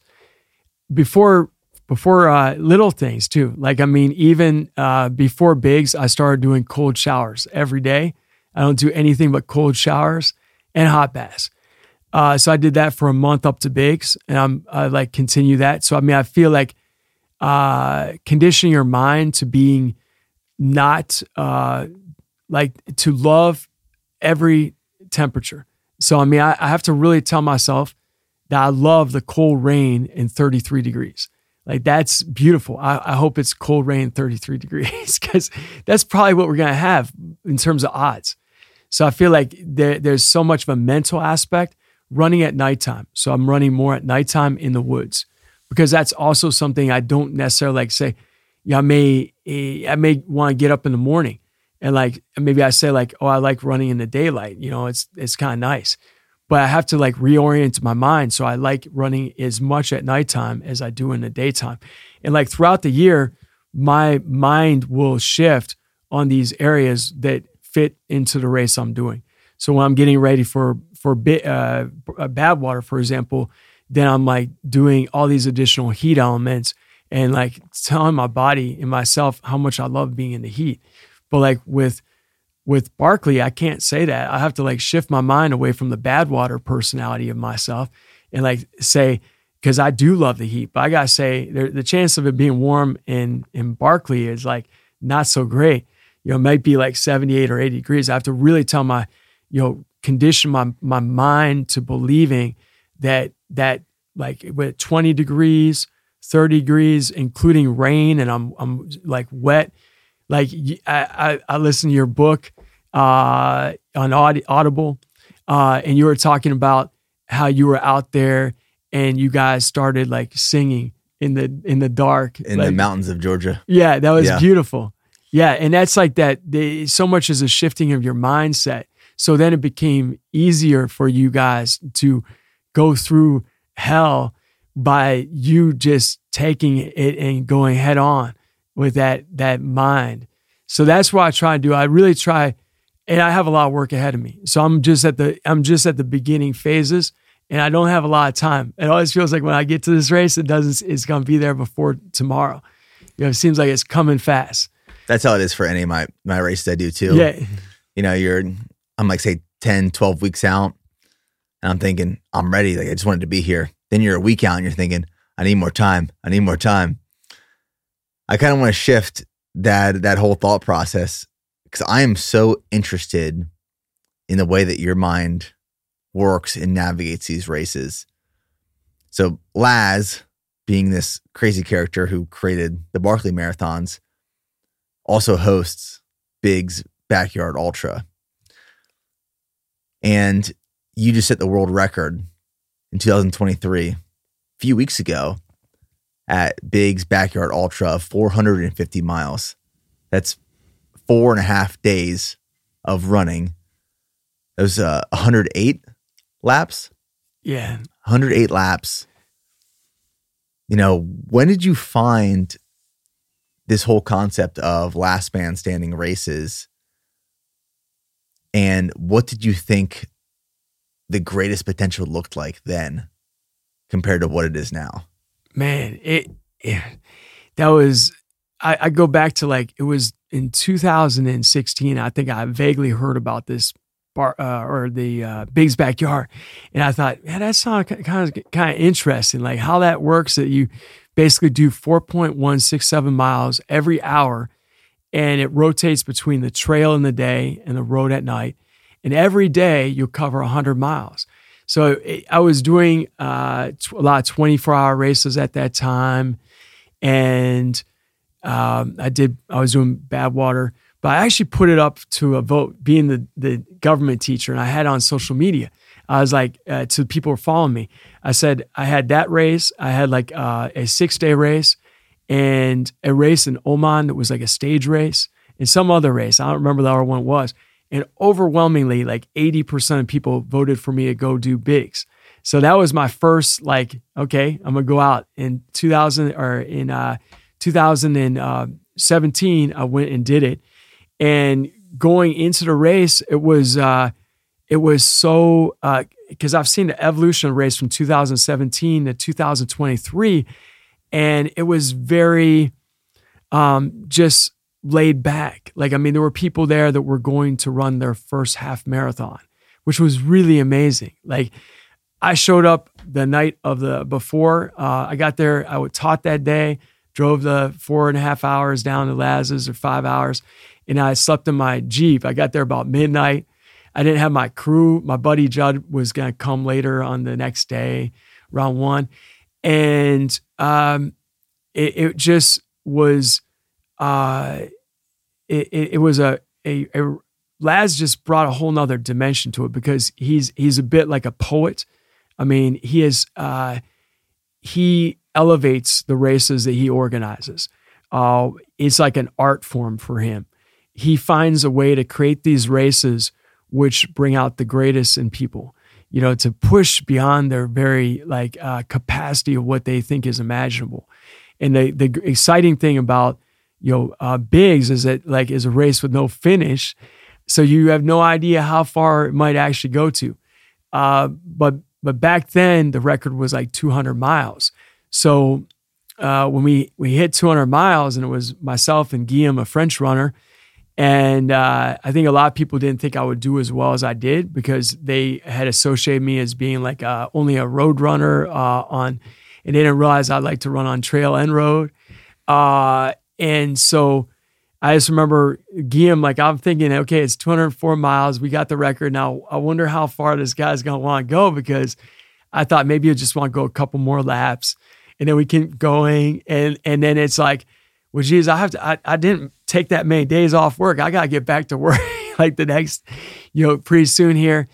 And the uh, and I started thinking like, well, geez, if we get to 300 miles, because some people there were starting to talk about, well, maybe this will go to 300 miles, and that's not ever happened before.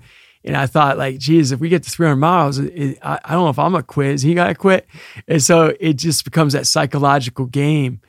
And uh, ultimately, I was the assist in that year. I, I went 241 miles, and then I like uh, bowed out to uh, Guillaume, and he finished and, and won the race.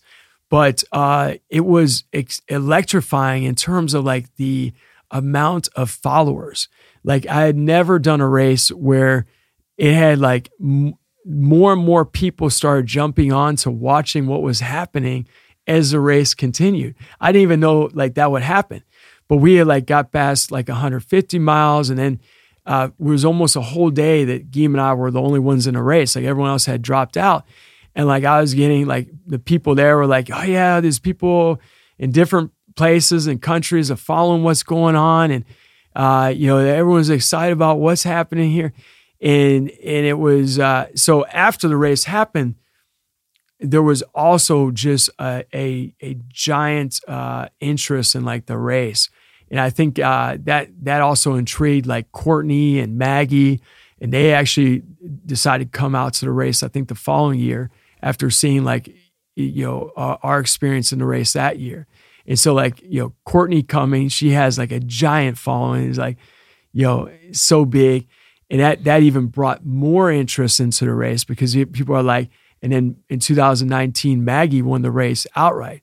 So it's phenomenal. I mean, you see like a woman beat all the men and uh, was a champion. Like that was uh, just a, an amazing thing, uh, showing like you know the further you're going in in distance, there is a, it becomes more of a mental aspect than a physical aspect and like uh there's it, it's so the the whole race just uh, was something that I like the strategic elements to it, but I also like the element of pushing myself and discovering like what is possible. And then in 2021, you won. You yeah. set the record, 85 laps, 354 miles going into that year, did you did you know you were going to go over, or were you prepared and ready to go over 300 miles? Well, we we had never hit 300 on the course, and uh, I really I thought it was possible because, uh, but I didn't know like how far it would go. I never know how far the race will go, but at that moment in time, I committed myself to like saying. Always prior to that, I had like given up because I had given up um, like because I I psychologically gave up. Like I mentally said, okay, I I can't go further. But really, I had never physically given up. Like I had not gotten out there and been timed out because I couldn't make it back. I had made the choice in my mind, even though I maybe didn't think it was a choice. I made the choice in my mind, said, okay, I think I'm done. I'm done. I can't, I, I said in my mind, I said, I can't go out and back. But I didn't actually go out on the course and then failed to make it back. It was like I gave up mentally versus uh, giving up physically. So that that's 2021. I was my I shifted that and I, I said, okay, you know, I don't want to give up again because I if I if I if I don't make it, okay, but I don't want to not make it because I mentally say that I'm I'm done. Eh, I'm, if I'm not going to make it, I, I want it to be because I physically cannot make it to finish that lap. Right that's why that that was one of my my shifts. So I, I heard you say before that these races are seventy percent mental, thirty percent physical. Do you still you still believe that? Oh yeah, without a doubt. Like I mean, it's it.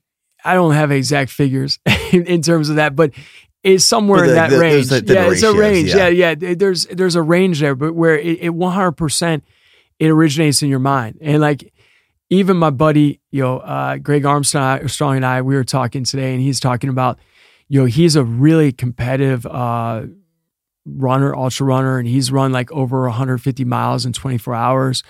And he said, like, yo, uh, he hasn't he's he hasn't run a race in two years uh, with ultras, and he's planning to do one in February. And he, he's like, yo, so much of it is like regaining the confidence and like the mental aspect because just as your physical body can like atrophy, like your mind can also atrophy in terms of like you have to construct your mind to being able to do these things as much as your body. So it's 100% like a major like mind aspect to this in terms of training too. Like, cause you have to get yourself, you know, motivated and disciplined to get out there, do all the work to prepare your body so you can withstand it. That takes the mind as well. But once you get out there, like there's a million reasons you could come up with where you could say, okay, I'm done if you're going to let yourself do that. Like you can always find a, a reason to quit Yeah. in the mind and you you have to find your why of why you won't do that. If it unless, eh, unless you're like, you know, having blood in your urine or you have like a a, a injury that you could like develop a long-term injury from, you know, it, it- those, those are things for me. Like if it, if it's not something like that, like I'm not going to ever quit a race because I'm not going to be, I'm to be the last person. If I have to be the last person, I'll be the last person. I would rather finish last in a race than to quit the race because I'm not going to be in the top three or the top 10 or whatever that might be because uh, it's just the way I look at it. I, I for me, I like, I, I I feel like eh, more driven to finish the race. Uh, it's just my, my mindset towards it. Yeah, I think I don't think I, I I know how powerful the mind can be, and I always talk about setting the conditions uh, in terms of like your training and your environment and your physical preparation. But I also believe and trust and know that you have to set the conditions mentally going into something as well. I think back to like I'll, I'll use this past marathon for example from the time I get on a plane and head to wherever that race is at, my mind is a completely different place and completely different thing than it is the weeks leading up to. I am so hyper focused. The morning of the race, it is like the most dialed it can be. And as we're moving into the the corral, like at CIM, moving into the corral, you know, there's a lot of people who are taking photos and they're having conversations about where they ate dinner that night or why they're not going to run the best race in their life. You can hear, you can overhear all these conversations. Well, you know, this happened in my life, so I didn't have the best training program. So I'm just going to go out there and like, you know, put out a good effort. I toe that line, and my head is just dialed in, and I'm ex- I'm ignoring like everyone and anything around me because I know that over the next what I wanted to be less than two hours and 45 minutes, I had to be so physically and mentally intentional with every mile of that race. And I know if I'm not in the right mindset, that it all falls apart. None of the physical preparation matters because I didn't set the conditions mentally to get there. And I know that when I, I physically prepare and plan and I put myself in a position to execute and my mind is right, game over. It, it's so powerful. I really want to understand where your mind goes when it gets really, really hard. And where is that? Like in that 450 mile race, at what point did you start thinking to yourself, this is actually getting tough? and where did your mind go? Yeah. So honestly, yeah, there there are a lot of points where that happens and, and it's like your your flow of thought can diverge into two different ways.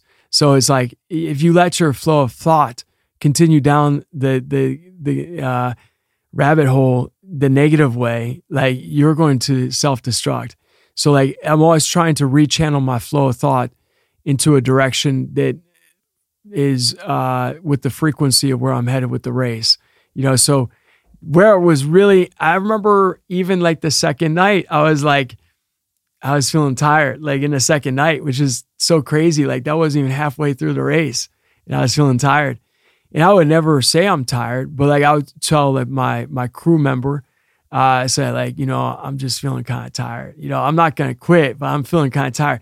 And I, and and and so just uh, finding in it depends on what degree of like uh, risk you're at. Like if I'm at a risk of like um, like failing, uh, not failing, but like just crashing and getting knocked out, then I'm going to be managing that differently than if I'm like just uh, six hours from like possibly cr- crashing the the ship.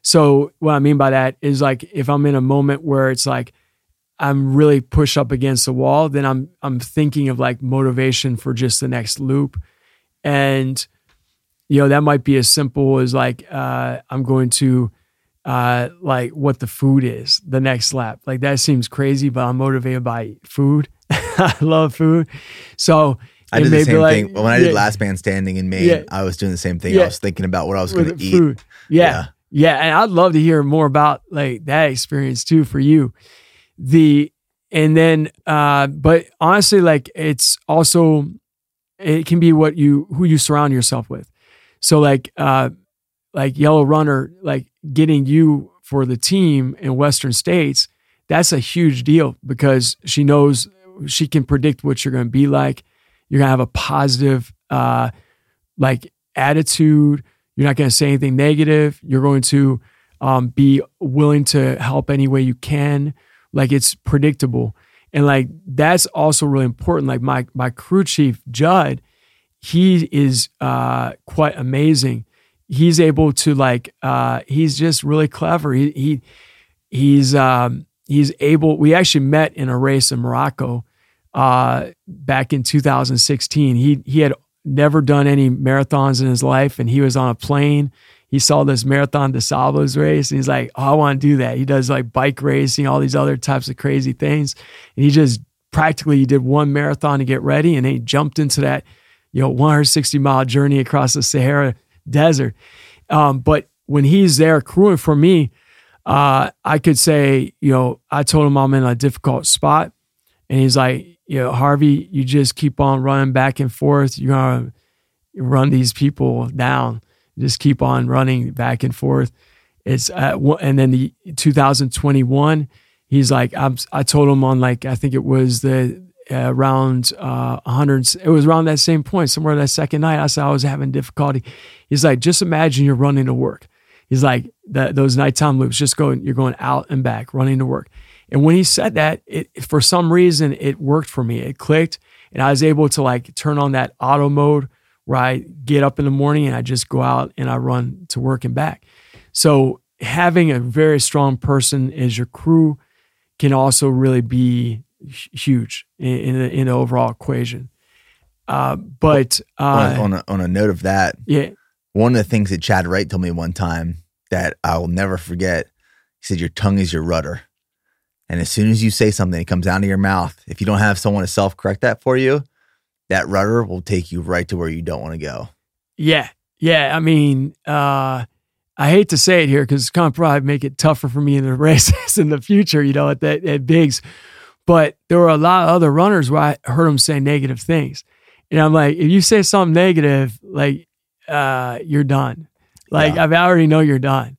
So I mean, like, um, like there was runners that were uh, on the fourth day. I heard them complaining about having to you know go up the there's some places where you have to make bigger steps up on hills and i heard them complaining about that i'm just like that's just fuel to my fire like i'm like it's like that yeah if you're you're you complaining feel, you feel and hear the weakness yeah if you're complaining that's like just i don't ever complain like if i do I, no i don't ever complain like if i say something i may say it to my crew member but even then, it's it's not in a complaint format. It's just like I'm uh, something I'm dealing with, but it's yeah, complaining. It like uh, I think it really it, it it it's that channeling your your flow of conscious, and like you could take it down that rabbit hole that's gonna take you to a dark place, or you can like rechannel it to somewhere positive. So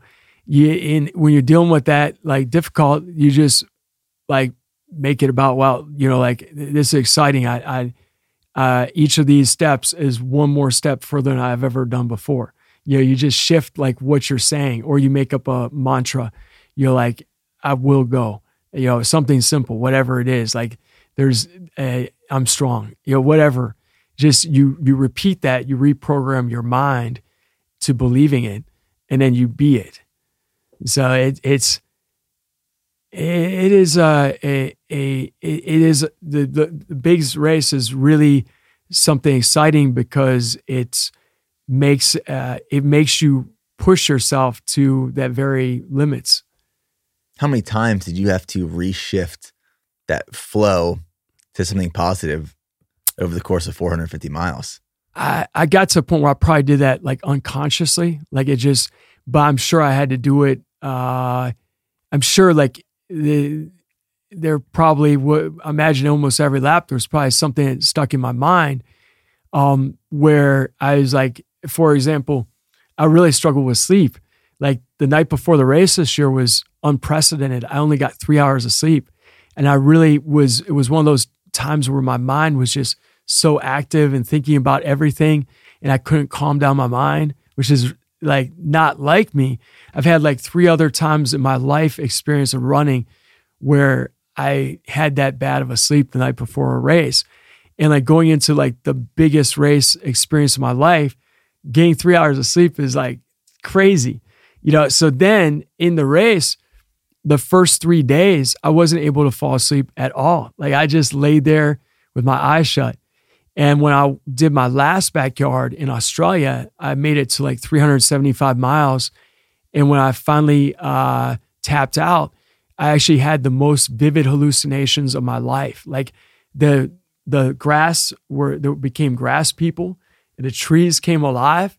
It was my hearing became super acute, and I would like fall asleep for a second and wake up like this, and it was uh, there was nobody around uh, it felt like I just entered like Stranger Things, like uh, the underground world. It was really weird. All the colors were uh, slightly like uh, accented, and uh, and that was probably due to my lack of sleep. So the fact that I went to like I didn't even start sleeping until the fourth night, like, and I didn't have any hallucinations this time which was crazy. Like you I didn't thought sleep until the fourth night. the fourth night was the first time I slept, and I was doing 55 minute laps. So I would sleep for like one or two minutes. but at that point, it was golden. Like the fourth night, I got to a place where I could like. It, it, we found a frequency like the third night into the fourth night that I felt like I could just do forever.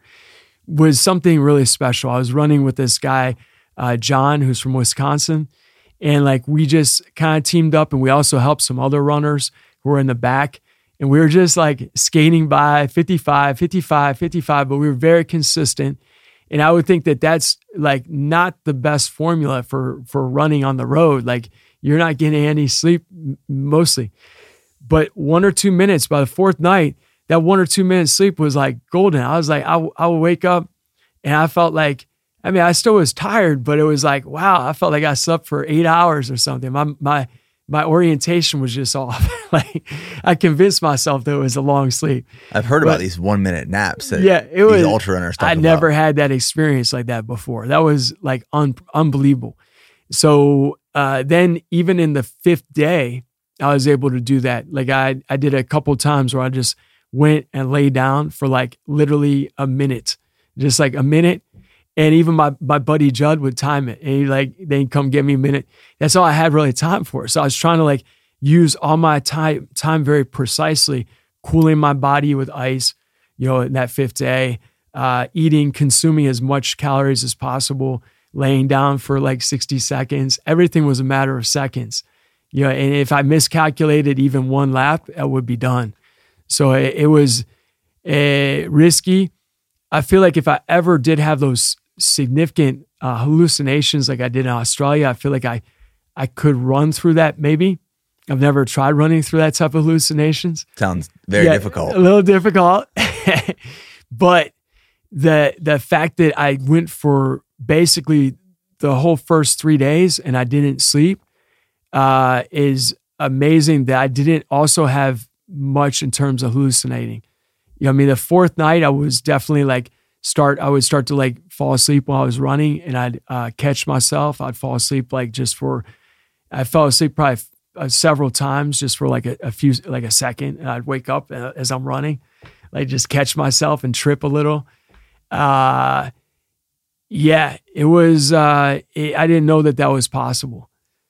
That's such an incredible performance and outcome. It was wild. It was so wild. I had no idea. 450 miles, four and a half days. I mean, where do you think, where do you think this concept and style of race can go? What is, is there a limit? Like, where's, where's to go next? Yeah, it's uh Laz has made it creative. So like every other year we have like uh on uh even or odd number years we have the individual world championship. And then on even number years, we have a team championship. So with the team championship, you have 15 members on your team and you actually compete on your home course in your home country. So uh, in in 2024, we'll probably have like 50 different countries competing, all with 15 runners. And so there seems to be no limit to possibilities with this race because you have so many different things occurring. You know, you have uh, people are able to enter the race if they're going for 100 miles. In fact, what's wild this last year, more people did 100 miles in under 24 hours in the backyard format than all other 100 milers combined across the world. There's like actually over 400 backyard ultras now in 73 countries.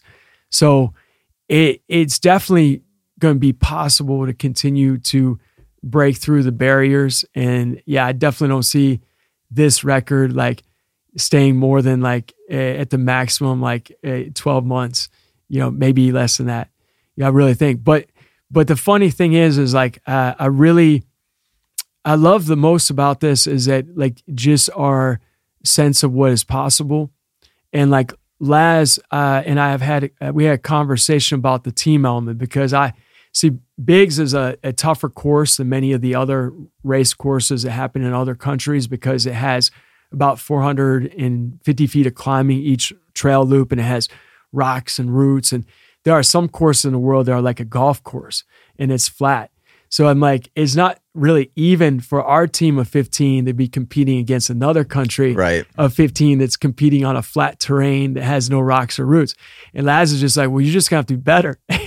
and so going into 2022, we had the team competition. And at that one, I was assist to Piotr.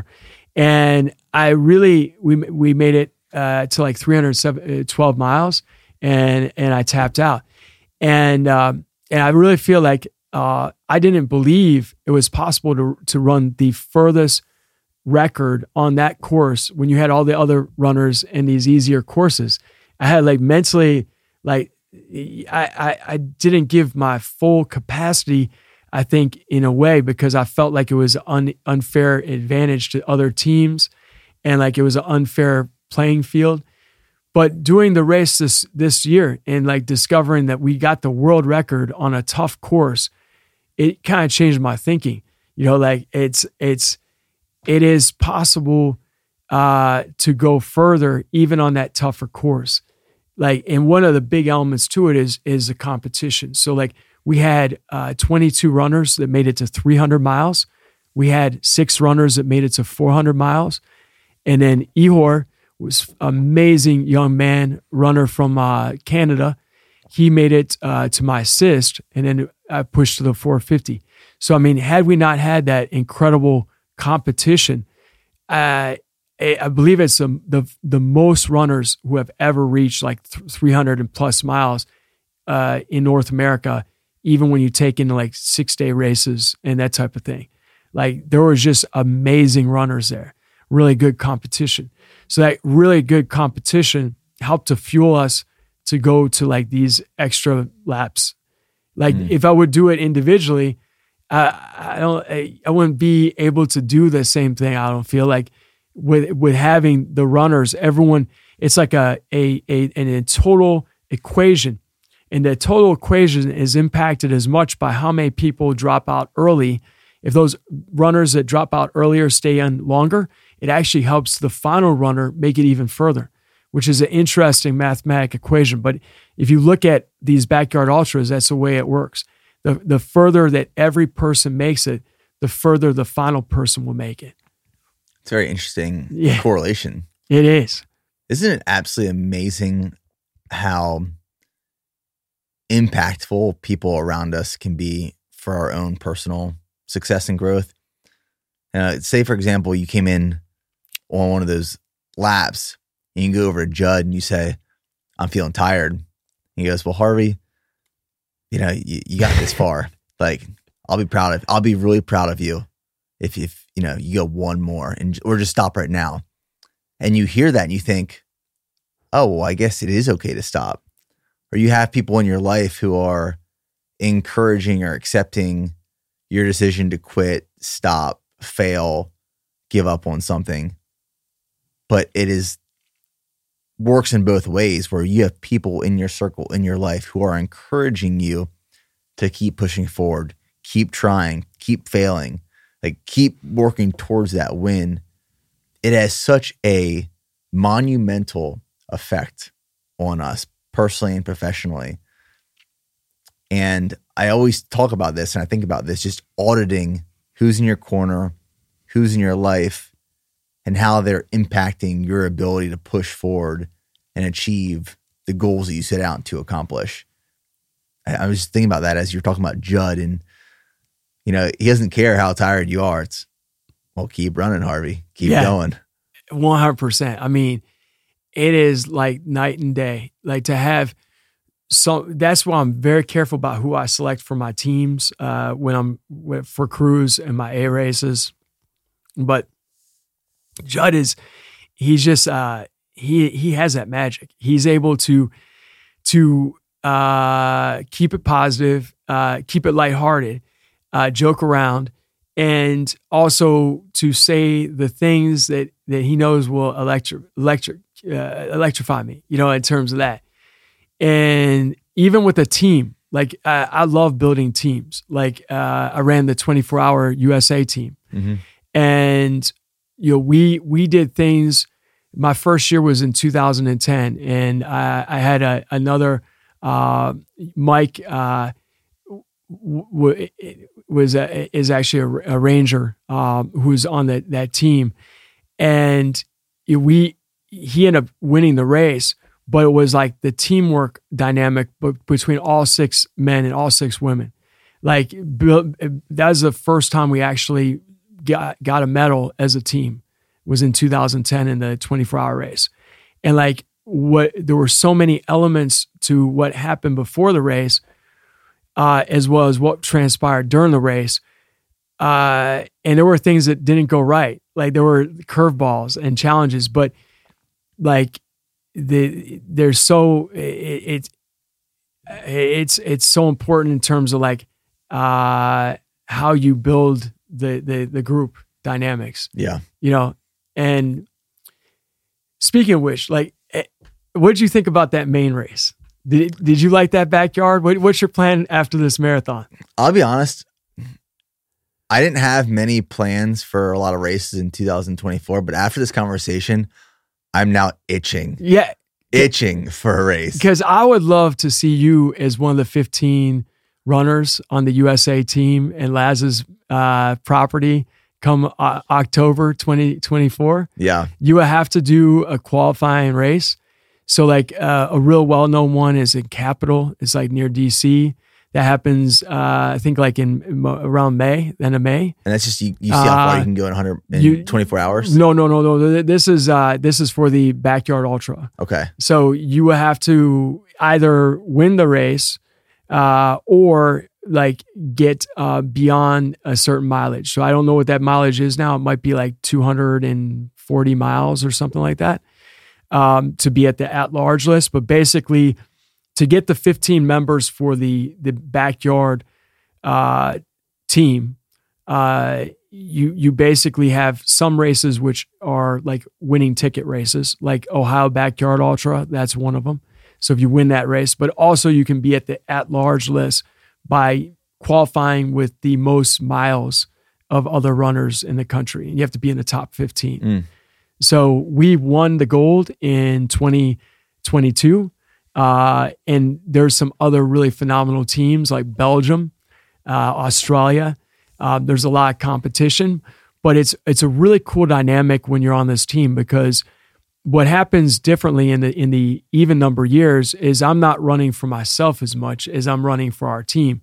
So like I'm constantly thinking about what everyone is doing, and if I see someone doing something like maybe uh, I'm noticing like they're not like like bring they're they're they're they're not having sun protection on. And it's really hot, and I'm like, you're you're you probably should put ice bandana on or something. You're like, um, I will say that to him. Where versus like in the in the race this year, I I may say something maybe, but probably not. I'm probably not going to want to say anything to anyone else because they're doing their own program. I don't want to mess with them. They maybe have their own program, but in the team dynamic, we run together a lot of times. Uh, we're pushing we're pushing our individual self, but we're also pushing the team. And it's a cool experience. It's, it's quite fun.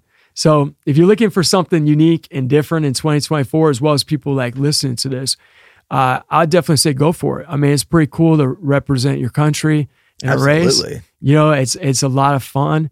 Um, you know, we want to have more women in the race. We we have Jennifer Russo is phenomenal. She She's run over 300 miles and she's 58 years young. Oh, wow. I mean, is that just phenomenal? She has a world record for women. Uh, and, and it's like, but we need to, we, we, we had, uh, you know, Maggie, we had, uh, Courtney's been doing a lot of the trail races. So she, she's, uh, you know, maybe she'll just, I know she loves the backyard. Maybe she'll come back and do it too. But um, we'd love to get more women involved, more women on the team. Uh, but I would love to have you as one of the 15 members. I mean, it, it's it's it's a really powerful journey you go through, and it's not just a physical buildup, but like also the mental like uh, barriers you push through in that experience, mm-hmm. and like just a camaraderie amongst the team is it, it's it's it's a good camaraderie. Yeah, I loved yeah. I loved the last man standing concept and the way it was it was so unique and different it was definitely a little intimidating as I went in because I didn't know where the finish was. And going into that race, uh, it definitely wasn't my A race because I knew as soon as I finished that that last man, I had to go next week into prep for the sub 245 marathon. So like CIM was my A race for the year. Um, right. So like, leading into that, I really didn't want to crush myself. But talking about just like that whole team dynamic, that is something I, I, I really lean into and I, I get a lot from. You know, in in this past marathon, I was probably at mile 13, 14, maybe even mm. before that. And I could hear people chanting go one more and BPN all across the race. And I experienced this thing. I, I always have these what I call unlocks in any race that I do like in Last Man Standing, I had this unlock where the meaning of go one more evolved for me, where it was no longer just an action, but it was actually an outcome. And I'm writing a whole book on just like this concept that go one more has evolved over the last couple years for me and its meaning and how to actually implement it and see it through. But I had this unlock during CIM where, you know, I started that race running it for myself in this personal goal. And I get to mile 12, 13, 14. I hear all these people chanting go one more and BPN.